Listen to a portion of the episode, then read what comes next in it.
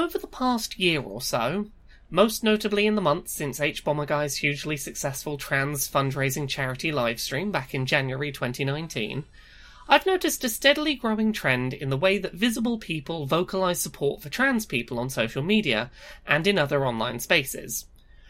I am talking, of course, about the out of context phrase trans rights.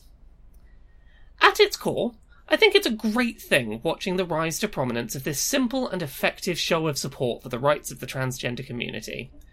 It's a super short two word phrase, something simple and vague enough that a pretty wide group of people feel comfortable standing behind it as a total message. It's a phrase that has been adopted and shared widely within celebrity circles as a signpost of support for a marginalised group, and anything that encourages those with the loudest megaphones to share an implicitly positive trans message is undoubtedly doing more good than harm. I am glad we're seeing celebrities stand behind shouts of trans rights.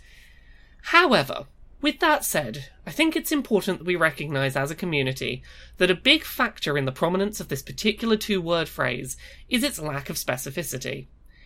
As a listener, we can assume it means someone supports every one of our views about trans rights, while the speaker's use of the term could silently hide countless caveats. It tells us the speaker isn't a raging transphobe, but it doesn't tell us anything about the specifics of their support. A person who shares the message trans rights with no further context might think that trans women and men deserve support, but only those who have had medical or surgical interventions. It could mean that they support trans rights for binary trans people, but not non binary people or gender fluid individuals. It could mean that they support well off trans people who pass, but not those without the financial support or desire to be mistaken for cisgender. It could mean they support trans adults, but they think that trans kids should be made to wait until they've undergone their first puberty to undergo any preventative hormone treatments.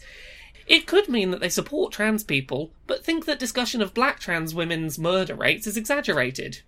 It could mean that they support trans people, but they think that any person with a neurodivergent condition like autism isn't capable of making an informed choice to transition. To be clear, I think the simplicity and catchy nature of just saying trans rights is overwhelmingly a positive step forward for the trans community, and the celebrity support it has helped facilitate has done a lot to further the message that trans support is everywhere, outnumbering hate towards the trans community. I'm not saying anyone needs to stop using the phrase or apologise for using it. I'm not suggesting anyone who uses it is hiding something. I am, however, saying that we can probably seek better, and that there might be alternative punchy phrases out there which could help give more specific support to the trans community. While I don't feel able to suggest a single sentence that's as short and punchy as trans rights, and also manages to be specific about every intersection within the trans community, I think we can get a good start by looking at the kinds of chants heard at non corporate Trans Pride events, such as Trans Pride Brighton, an event that, instead of featuring a parade filled with floats, closes the streets down so trans people and their allies can take up space in large numbers, shouting messages to the world. Examples of popular trans pride march chants include Trans women are women, trans men are men, non binary is valid, protect trans women of colour, protect trans sex workers. When trans rights are under attack, what do we do? Fight back.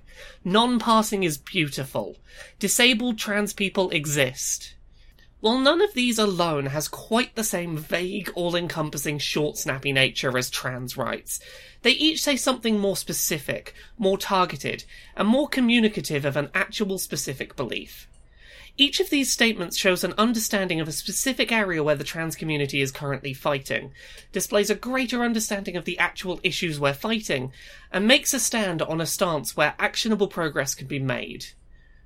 While I still think there is a place for shouts of trans rights, I'm personally going to try and avoid it myself, in favour of more specific shouts.